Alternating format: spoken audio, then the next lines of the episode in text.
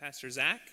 Uh, Shelly and I serve as lead pastors of Connection Point. So glad you're here with us this morning on this snowy Sunday day. We are praying we break that habit by next week. Oh, my word. Lord, help us. uh, we've been talking a, a lot this year about the invitation we've been given to, to follow Jesus. Our guest services have these shirts, you're invited. We've got a, a sign in the lobby, you're invited. And, and that's really what all of us are invited to. And the reason we've been talking so much about this is because the invitation to follow Jesus is the greatest invitation a person can ever be given. The opportunity to be a follower of Jesus is the greatest opportunity any human being has ever been given. And when people get this, when they see the reality of what Jesus offers in life together with Him, what have we seen in Luke? People cut holes in ceilings, they lower their friends to see Him.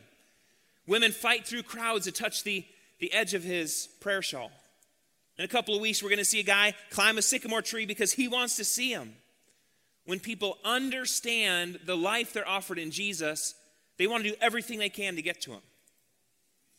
The possibility of becoming a disciple of Jesus and living in the reality of his kingdom is the greatest thing any human being can ever be given. And I don't say this slightly. This isn't just pastor talk. I'm serious when I say the greatest invitation you've ever been given in this life, the greatest opportunity you could ever have is to follow Jesus and be his disciple. It is. Every other invitation you could have in this life absolutely pales in comparison. I mean, it's not even a second place. And here's the problem in the context of our American culture church buildings and ready access to the Christian faith seem so commonplace, we've missed how incredible the opportunity is we have to follow Jesus. It's so easy for us to take it for granted. And I know this because uh, we lived and served amongst people in North Africa and the Middle East. Hey, we, uh, we've got some Turkey team members here. If you went to Turkey, do you mind to stand? Who went to Turkey? I saw some of you.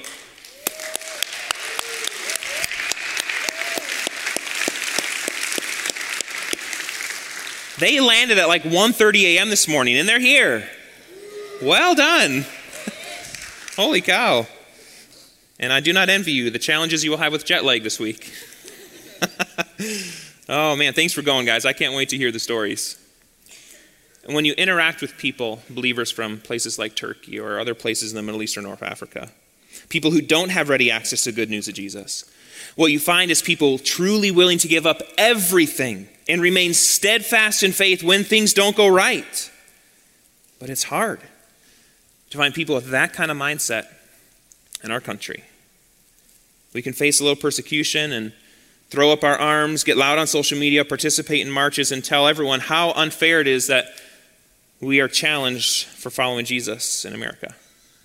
It's not okay. The men and women I know from Sudan and the West Bank, they faced imprisonment, torture, and even death for their decision to follow Jesus, to wholeheartedly follow him. And they did that not thinking twice about it. Why? Because they just don't take it for granted.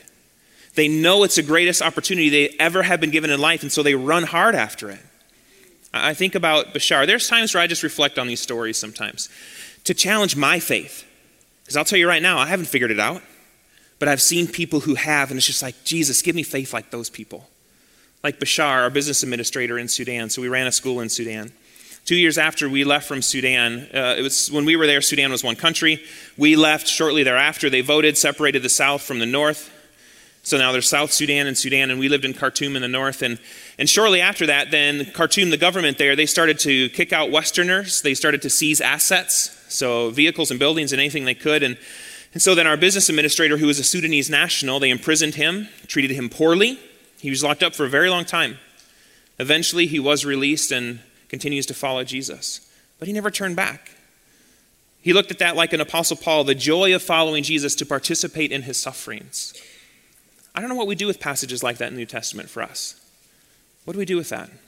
I think about Muhammad, who lived just north of us in the, in the city where we lived in, in Israel, in Jerusalem. And he became a follower of Jesus. People in the community found out because he had formerly been a Muslim. So they came by with a Molotov cocktail, firebombed his business, and it was destroyed. It was gone. How would we react to someone doing that to us? Here's what Muhammad did He took one of those bottles that you use for Molotov cocktails. He wrote a letter, rolled it up, stuck it in the bottle, stuck it on the doorstep of the guy who firebombed his business. And here's what the letter said I know that you did this to my business. And in our culture, I should have retribution. Eye for an eye. I should go do the same to you. But I want you to know I've become a follower of Jesus. And what Jesus says is, I bless those who persecute me. So I bless your home today. I'm going to pray for your family. I'm going to pray for your business. I'm going to pray for you. And I hope Jesus becomes real for you. What kind of faith is that? What kind of faith? A young man, Omar, he's a young adult. He had questions about Jesus. So he went to his sheikh, asking him questions. As he was asking the sheikh this questions about Jesus, the sheikh got so enraged and angry, he just started beating this young man so he would change his mind and stop asking these questions. In the course of beating this young man, he beat him so badly, he killed him. He died of his injuries. The men of that community who had become followers of Jesus, and they formerly had been a part of Hamas, a terrorist organization.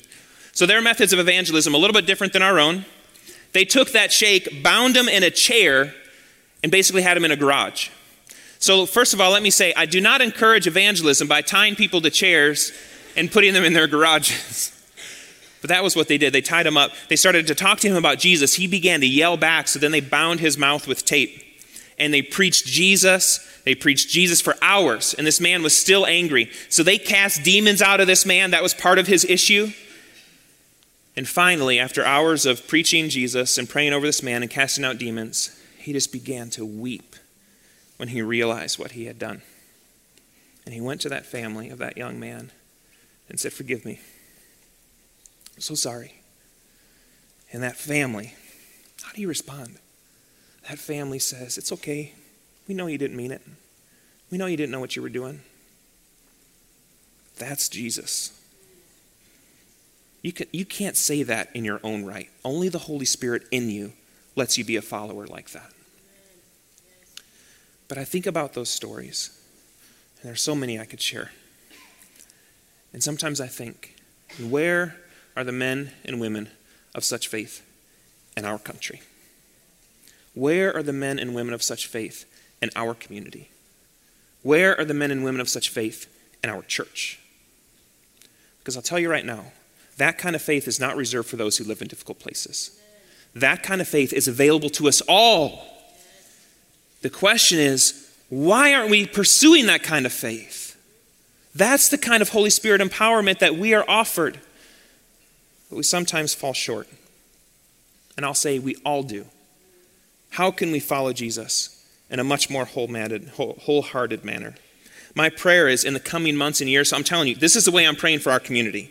My prayer is, is that we see people of faith like this rise up in our congregation. That we see people of faith like this rise up in our community. People like this of faith rise up in our country that say, no matter what comes, I'm going to follow Jesus and be a light for him. We can have that kind of faith. I want you to have that kind of faith. Jesus has invited you to have that kind of faith. But are you chasing that? You've been given the greatest invitation you've ever been given. Let's not take that invitation for granted. As we continue our series in Luke today, we're going to come across a passage related to what it takes to inherit eternal life. That's a question being asked.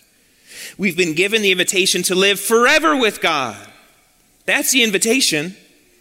Have you accepted that invitation? Or are you simply another cultural Christian living in this country, showing up to a church building on Sunday because that's what you've always done? There's so much more offered to us. My prayer is we figure out, ask all of our hearts, examine our hearts. Where do we stand, King Jesus? How am I following you? Can you pass the test of having received eternal life or not? That's the question in our passage. So if you have your Bibles, I hope you have God's word with you today. We're going to be in Luke chapter 18, picking up from where we left off last week in verse 18. I invite you to stand for the reading of God's word. If you're new to Connection Point, we value reading God's Word together. There's a Bible underneath the chair in front of you. You're welcome to borrow that one. Take it home if you don't have one at home. We're going to be in verse 18 today. And I want to mention as we read this, there's no break. So we ended last week with Jesus saying, You must enter the kingdom like a child. And so now, continuing the conversation today, here's what Luke writes. And a ruler asked him, Good teacher, what must I do to inherit eternal life? And Jesus said to him, Why do you call me good? No one is good except God alone. You know the commandments do not commit adultery, do not murder, do not steal, do not bear false witness, honor your father and mother. And he said, All these things I've kept from my youth. When Jesus heard this, he said to him, One thing you still lack. Sell all that you have and distribute to the poor, and you will have treasure in heaven. And come, follow me. And when he heard these things, he became very sad, for he was extremely rich. Jesus, seeing that he had become sad, said, How difficult it is for those who have wealth to enter the kingdom of God.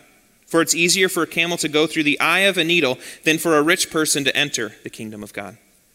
Those who heard it said, Then who can be saved? But he said, What is impossible with man is possible with God. What is impossible with man is possible with God. And Peter said, See, we've left our homes and followed you. And he said to them, Truly I say to you, there is no one who has left house or wife or brothers or parents or children for the sake of the kingdom of God who will not receive many times over in this time and in the age to come eternal life. These are the very words of God. You may be seated this morning. Last week we talked about coming alive by humbly approaching God. That is our posture before God, that we can humbly approach Him. And many of you, as we closed in song, said, I want to humbly approach God to be able to receive all that He has for me. May we humbly approach God. You see, it's easy to sleepwalk through life, to simply go through the motions, working a job, paying bills, raising a family, showing up at a church building on Sunday mornings. And if we're not careful, we can wind up living without ever really coming alive. But that's not what God wants for you. We can live life sleepwalking instead of being fully alive, experiencing everything that God has for us. We can miss the opportunity to step into the extraordinary life that Jesus offers if we're not careful. So the question is Will you humbly approach God? Put your full and complete faith in Him, receive His mercy, and experience all He has for you in this life and on into eternity? Will you approach Him like a child? Jesus said, You must in order to live in his kingdom. And this must have created an interesting challenge in the heart of the wealthy and powerful man who was in the crowd that day. Because right after Jesus makes this statement, we find from our passage this morning that a person of great means, he follows up the statement of Jesus with this question What must one do to inherit eternal life? In other words, here's what the rich and powerful man was asking If one must be like a child to enter the kingdom, what are the implications for me, a wealthy and powerful man? How can I too enter the kingdom and inherit eternal life? And Jesus gives him an answer. And the first part of the answer is we inherit eternal life by being a Christian as Jesus defines it. We inherit eternal life by being a Christian as Jesus defines it. After the man asked Jesus what he must do to inherit eternal life, here's what Jesus says You know the commandments do not commit adultery, do not murder, do not steal, do not bear false witness, honor your father and mother. And what Jesus is doing is he's pointing back to the law as it's found in the Old Testament books of Exodus and Deuteronomy. He's referring to those commandments that reveal our need to love others well. Again, we've been talking about loving Jesus, loving others. Everything can be summed up in that. What Jesus is saying is to inherit eternal life, you must love others well. That's what he's describing for this man. And why is that? Because God does. God loves you. God loves the person sitting next to you. God loves your neighbors. God loves your boss. God loves your coworkers. God loves the grocery clerk that you're checking out with. God loves the people you interact with on a daily basis. And this understanding should actually shape the way that we define Christianity. To be a Christian, what it should be is to be like Jesus Christ, to do what he says, to be a mini Christ. That's what a Christian is. And the word Christ, if we think about being like Jesus Christ, Christ means Messiah or the anointed one. So to be a Christian is to carry the anointing of Jesus everywhere you go. That's what the Holy Spirit does. You're the temple, it says, that the Holy Spirit has filled you and you carry his anointing with you. To be a Christian is to believe in Jesus and do what he says. Here's a summary I can give you to be a Christian is to live and look like Jesus. That's what a Christian is. But the problem is, our American Christian culture has not really defined Christianity in this way. By our standards, we might say a Christian is somebody who believes Jesus was divine, that he was the Son of God, and that his death on the cross will save you, and you will go to heaven when you die. It's a pretty generic description. In other words, for the most part, our definition of Christianity is simply tied to beliefs. But I want to say, beliefs are very, very important. But being a Christian was never meant to stop there. Because if Christianity stops at beliefs, we fall short of truly living and looking like Jesus. This is why people like Gandhi can look at the life of someone who calls himself a Christian and say, Jesus is ideal and wonderful, but you Christians are not like him.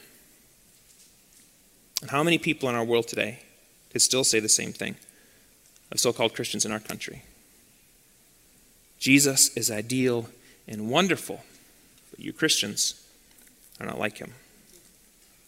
We've been working through Luke together, and we've been seeing that Jesus asks much of people. I've told Shelley in the last month. So if you've been here in our series on Luke, I forewarned you last January. Like now that we're going to get to Luke chapter 9, and Jesus sets his face on Jerusalem, what you find is the closer he gets to the cross, the more pointed he gets in his conversations. And I told Shelley, I'm like, I'll be honest, this is tough stuff. like, this is, whoo, it's, it's interesting to evaluate what Jesus is asking of us. Jesus says, If you love me, obey my commands. So I've been reflecting on these things. And, and so as I share these things, know that I'm wrestling with them too. So I went to this last week, Matthew 5, 6, and 7 because I was curious. You know, that's the Sermon on the Mount. That's where we find a lot of the commands of Christ. And I thought, what does he command? Prayer, giving, fasting, bless those who persecute you. All that stuff is in there. So, really good stuff. And we can evaluate well, how am I doing, Jesus, with what you have to say? Because as we look at the life of Jesus, he doesn't just ask people to believe he's the Son of God. Read the Gospels. This is not what he tells the rich man.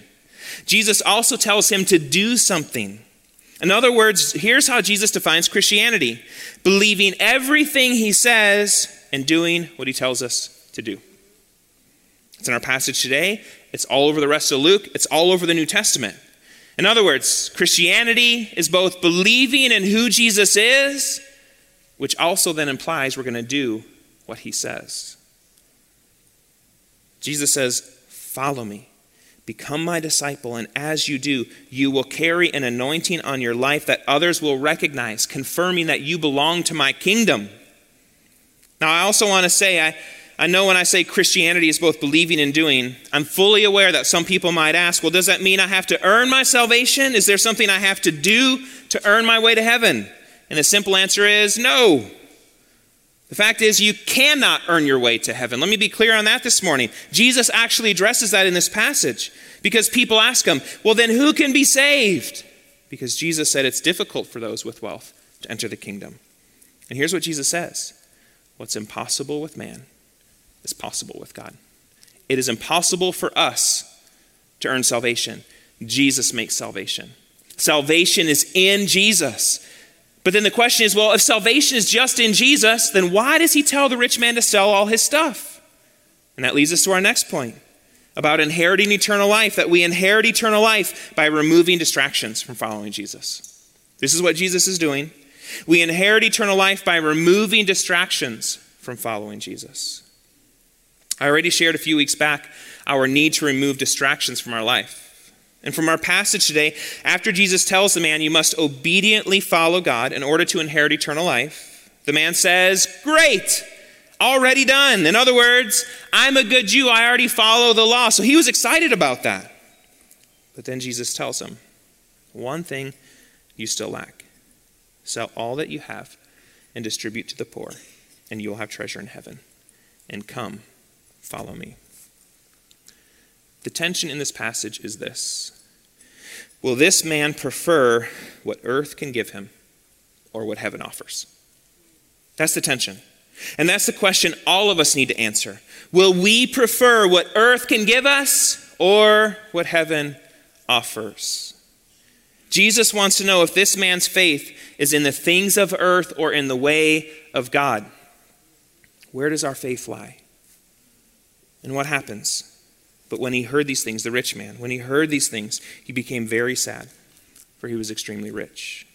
And Jesus goes on to say, Well, how difficult it is for those who have wealth to enter the kingdom of God. For it's easier for a camel to go through the eye of a needle than for a rich person to enter the kingdom of God. This man was great, given the greatest invitation in life, but he became sad, preferring what earth could give over what heaven was offering. What a tragedy. And what's really frightening is how easy it is for all of us to choose earth over heaven. It's very easy. And this is the difference be, be, between being a Christian as Jesus defines it or being a Christian as our culture defines it. True followers of Jesus, they choose Him over everything else. That's what it is to follow Him. Cultural Christians, on the other hand, they might believe in Jesus, wanting to go to heaven, but they don't really follow everything He has to say. The challenge for us in our nation is the good news has largely been presented as a costless addition to one's life. Simply add church going to your hobbies, add charitable giving to your list of good deeds, or add the cross as a wall hanging in your home, and now you're a Christian by American standards. And in this way, a lot of American Christians simply go through the motions of accepting Jesus with no real accompanying surrender to his lordship. And people live this way because they're seeking to adhere to the minimum amount of believing or doing required to inherit eternal life the question, What must I do to inherit eternal life? This is still being asked today. And it's being asked in the same way. Because what was the rich man asking? Here's what he was really asking Jesus, what is the minimum amount I must do or believe to be assured I will inherit eternal life? And this is the same question being asked by a lot of American Christians today. What's the minimum amount I must do or believe to be assured I will inherit eternal life. And people might not verbalize that question with their mouths, but they're asking this question in the way that they live their lives. And here's the problem Jesus never says, read the Gospels, he never says, Now I will tell you the minimal entrance requirements for getting into heaven when you die. People would love that answer, right? Everybody's looking now. You aren't going to find it. Jesus never expresses Christianity in this way. I, want you to think about that question if asked in a different way in the context of our lives. I'm going to ask Shelly to help me with the, this illustration this morning. We welcome her. She comes.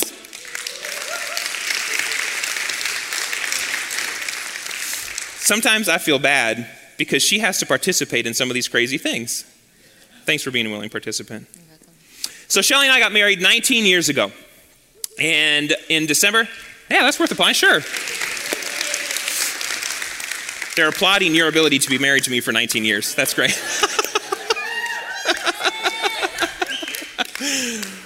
so, a little bit more than 19 years ago, my last year in college, it was Christmas break. I invited Shelly to come visit our family. We were living in Chicago at the time. Shelly was living in Tennessee, near Nashville area.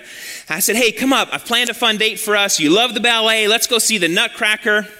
Joffrey Ballet Auditorium Theater. You've ever been in it? It's a beautiful theater. My, uh, I've got two older sisters. One of them has, was working in Chicago. She helped me secure some nice tickets, tickets like box seats. You know, like an usher showing us the way. So we're 22. What do 22 year olds know? You know, and we're just feel, huh? 21. Yeah, I don't. We were kids.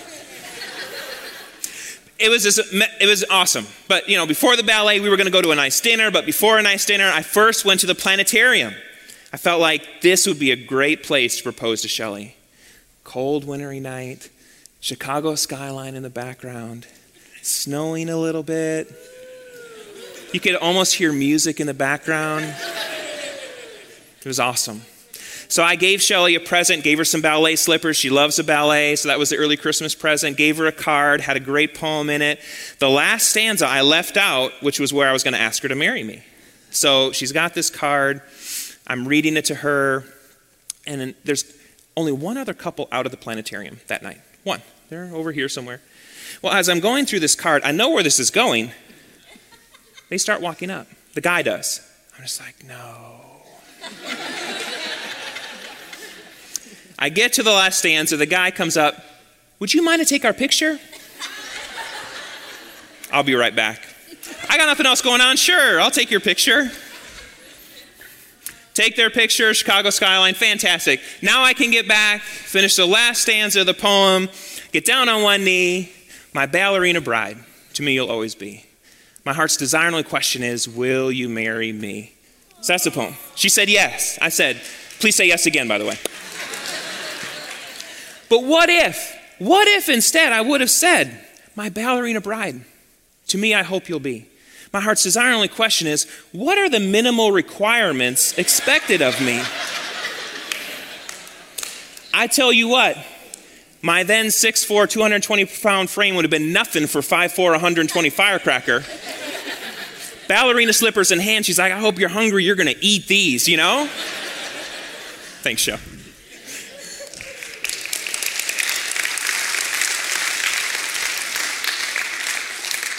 Because what am I saying when I'm asking that question? I don't really want to marry you. I just think marriage is a fun idea. You know, so what do you think? What's it going to take? What do I got to do? Minimum requirements. Who asked that question? Who wants a minimum marriage? I don't. I want to know how do I maximize my life with Shelly as a spouse, as a parent, and every other avenue of my life. But that's what it is when we approach Jesus and ask this. This was a wrong question. He asked, What must I do to inherit eternal life? What he should have asked is, How can I maximize my life in you, Jesus? And Jesus gave him the answer. Because Jesus doesn't even answer the question he's asking. What must I do to inherit eternal life? What does Jesus say? One thing you still lack sell everything that you have. And what's he say? He doesn't say, and then you'll inherit eternal life. He says, Come follow me. The gift I give to you is a personal relationship with me. That's the greatest invitation we've ever been given. That's the opportunity of a lifetime for us. So, why in the world have we approached Christianity with a minimum life instead of my maximum life in Jesus? Jesus, help us. Help us see what you have offered us. We're asking the wrong question. Think about it. When I ask Shelly this question, she says yes, but if I were to ask the minimum question, I'm not getting married that day. Chicago police are finding me on the Lakeshore Drive the next morning. Probably not alive. We must stop asking the question what is the minimum amount I must do or believe to be assured I will inherit eternal life? We have to start asking the question how can I better follow Jesus and best represent him to the lost and dying world in which I live? we have to stop asking the question what's the minimum amount I must do or believe to be assured I'll inherit eternal life? And start asking, what can I do to maximize my life in Jesus and advance his kingdom, fulfill his big dream? We can no longer be cultural Christians asking uh, minimum questions. We've got to start being disciple makers who ask maximizing questions. I don't want to live a minimum life. I want to live a maximum life. How about you? Here's something important to understand there was no such thing as cultural Christianity in the days of the early church. The early disciples, they were following Jesus. They were learning that he was the Son of God. Jesus revealed this to him. The Holy Spirit reveals it to them. And they were doing what he said. And either you were doing that as his disciple or you just weren't following him. There's no middle ground there. Early church, Acts 2 community, said that they met daily for the breaking of bread, fellowship in their homes, for prayer. They would come together, they would gather every day. And so, early church, either you were doing that, you were in the community, or you weren't. It was really clear. There was no middle ground. But what happened? Over the next few hundred years, Christianity spread to the point where the majority of people in the Roman Empire were believers in Jesus, but the way of life got so diluted, people started to seek the minimum instead of the maximum. That's what started happening. Peter, and I include him this morning because he's in our passage asking, Well, Jesus, have we done it? And here's what he's going to later write in the New Testament. He says, Dear friends, I warn you, as temporary residents and foreigners, this is a temporary place for us. Eternity is what's been offered to us. And what's he say? Keep away from worldly desires. I wonder if he had the rich man in mind when he wrote this. Keep away from worldly desires that wage war against your very souls. When Jesus asks this rich man to sell all and follow him with the promise of treasure in heaven, he's asking the man to become a citizen of heaven. Jesus knows this man's earthly possessions will serve as a barrier to genuine followership. And so Jesus is trying to lead this man so that he can get that barrier out of the way. And what barriers do we have in our lives that are keeping us from the maximum life that Jesus offers? When we become citizens of heaven, the things of earth will grow strangely dim in the light of his glory and grace. Man, wonderful songs. Turn your eyes to Jesus. When we become citizens of heaven, our resources cease to be ours. Instead, they become tools of heaven in order to serve him. Only when we have a sense of detachment from the things of earth can we give our all to God. And this is why Jesus encourages this rich man to rid himself of the very thing that will keep him from fully following him and thereby inheriting eternal life. Because to inherit eternal life, we must wholeheartedly follow Jesus. That's what Jesus is saying. So I encourage you stop living a life that asks Jesus what the minimum is to inherit eternal life. Sign up for the next step class. It's offered next week so that you can start being led. How do I step onto the path that leads to a maximum life? Our desire is to lead you in wholehearted devotion to the only one who can grant you eternal life. So don't live an ordinary life, live an extraordinary one. We inherit eternal life by removing distractions that keep us from following Jesus wholeheartedly. And I'll say this it is possible. So let me say this it is possible to live like this. It is possible to fully and eternally live with Jesus. Because maybe after talking about wholehearted devotion, maybe you're thinking, I'm not sure it's even possible to live like this. I'm not even sure it's possible to inherit the eternal life that God offers. But what does Jesus say? What's impossible with man is possible with God. So we can't do it on our own, but God has granted it to us in Jesus, his Son. And after Jesus makes this statement, here's what Peter says basically asking, Lord, well, Lord, we've left our homes and followed you. Like, have we done it? Because they want to be in the kingdom, they want to inherit eternal life. And what does Jesus say? Yes. And I assure you that everyone who has given up house or wife or brothers or parents or children for the sake of the kingdom of God, they'll be repaid many times over in this life and have eternal life in the world to come. In other words, it is possible to follow Jesus like this and be the kind of Christian that he expects. Why? Because the grace of God makes it possible. The Holy Spirit living in you helps you to both believe in who Jesus is and do what he says. The Holy Spirit in you can make you do it, help you do it. After it becomes clear the rich man cannot follow Jesus like he asked, Peter asked Jesus if they had done it. That's what he's asking. And Jesus assured him he had. So, what does it mean? It is possible to take one's heart, place it into the welfare, into God's tender, loving care. We can do that. We can trust God. You can follow Jesus this way. You can be a great man or woman of God with incredible faith that can bless those who persecute you. Absolutely, you can be that kind of person. God wants you to have that kind of faith. Jesus tried to get the rich man to give this kind of trust, but he couldn't. Peter and the other disciples, on the other hand, they had trusted in Jesus like this, and in so doing, they joined that family of fellow travelers who honor God. That's what they did. They gain far more than anything else that they've gave up for him. That's what Jesus says. So the question this morning is, is are you among those travelers? Are you among those who both believe and do? If not, become that kind of follower today. Become a Christian as Jesus defines it. So, the question this morning on the back of your programs, we want to help you with those I will statements. As you listen to the message, what's the Holy Spirit saying to you? What's your I will statement? In response to this message, I will, what is that answer going to be this morning? Believe in Jesus and do what he says. This is what it means to be a follower of his, to be a disciple. This is what it means to be a Christian. And this is how you inherit eternal life. We can, you can I can live fully and eternally with Jesus. It's possible. Jesus says that it is. It's possible because of what God has done. When Jesus came to earth, everything in our world changed. The kingdom of God invaded our world. In his life, in his teachings, in his death on the cross for our evil hearts, and in his resurrection, the kingdom of God has broken into the earth in a way that now makes it accessible for everyone.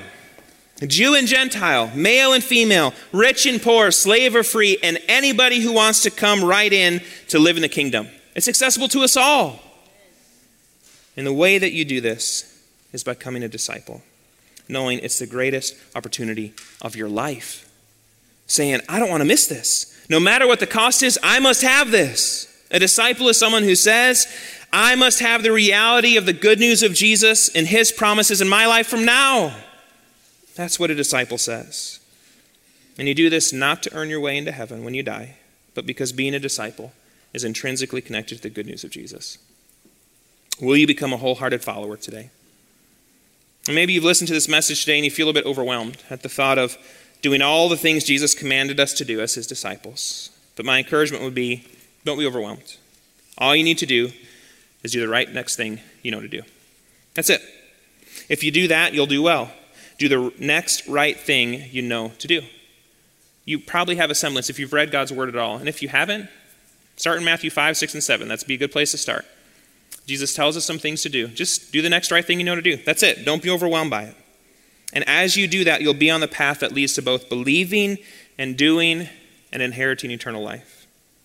What kind of difference could you make in your neighborhood and workplace if you began to do the next right thing you need to do? How much different could your life be if you began to both believe in who Jesus is and to do what he asked us to do? How could you come alive if you stopped living the minimum, began to live the maximum life you're offered in Jesus? What's your life look like? You won't know until you make the decision to start doing the next right thing you know to do. So make that decision today. I invite you to stand as we close in song this morning. And as you're standing, some of you today, the, the next right thing you need to do is just make that simple decision to say, Jesus, I want to follow you. That rich man said, What must I do to inherit eternal life? But the better question is, Jesus, how can I follow you? Because if you follow Jesus by believing in who he is and doing what he says, Jesus says you inherit eternal life. Are you secure in that today? Maybe today you'd say, Well, I'm not, but I'd like to be, so I want to make that decision today to follow him. If you read Matthew 5, 6, and 7, I was going back through that right away at chapter 5, it, Jesus says, Blessed are the poor in spirit, for theirs is the kingdom of God. So, what's the entry point? Oh God, I realize my spiritual poverty. And as you recognize your spiritual poverty and give that over to God, Jesus says, and yours is the kingdom. And then the next one, oh, blessed are those who mourn over the sin in their lives, for they shall be comforted. The Holy Spirit comforts you. So you mourn over sin. Jesus says, Blessed are the merciful, blessed are the meek. He says, Blessed are the pure of heart. So, what happens as you go through this process? You become pure of heart, and then the promise there is you get to see God. That's the promise of all of Scripture. We, Adam and Eve walked with God in the garden. We go back to Revelation, and God says, we read it last week, I will be their God, they will be my people, be my children. We're going back to Him. But what He says is in this in between time, follow me, you'll get glimpses, you'll get a taste of it, taste of heaven. Do you have that in your life? With every head bowed in this room, you'd say, I want to follow Jesus like that. I want to I recognize my spiritual poverty. I, I understand there's this mourning over sin. So if that's where you find yourself today, and you'd say, I want to follow Jesus like that, just raise your hand and I want to pray with you before we leave. Anybody would say, That's me. I want to follow Jesus. Over here on the right, anybody else that would say, That's me. Here in the middle, anybody else?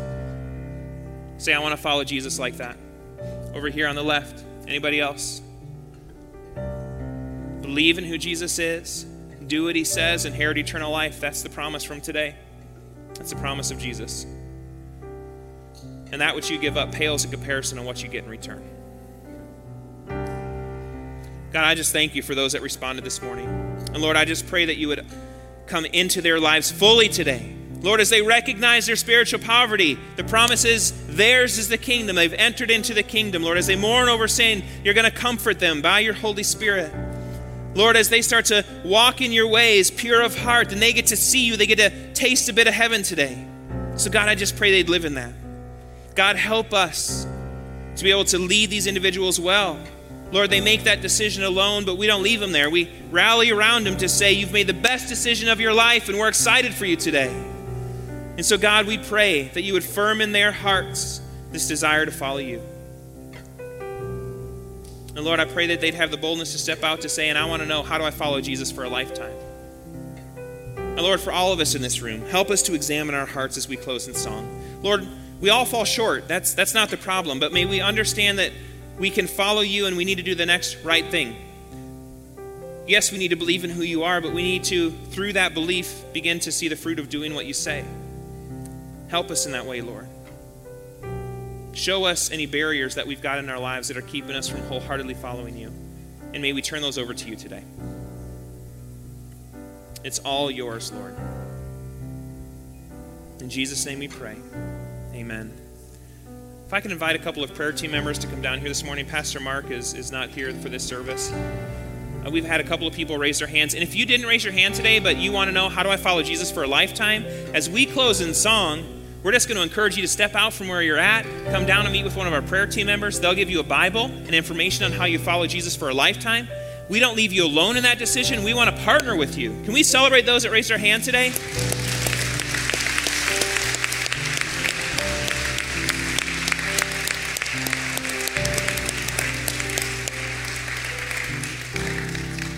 Prayer team members are, are, taking those individuals out. But if you want to come forward, we've got some other prayer team members. If you want to make that decision, maybe you didn't raise your hand, but you say, man, I, I can't walk out of here without saying yes to Jesus. And for the rest of us, as we sing, we're singing, My heart is yours. May you begin to examine, oh Lord, if there's any area in my life that I haven't surrendered to you. Make it known to me that I might wholeheartedly follow you, not living the minimum life in you, but the maximum life I'm offered in you. Let's give all things over to the Lord today.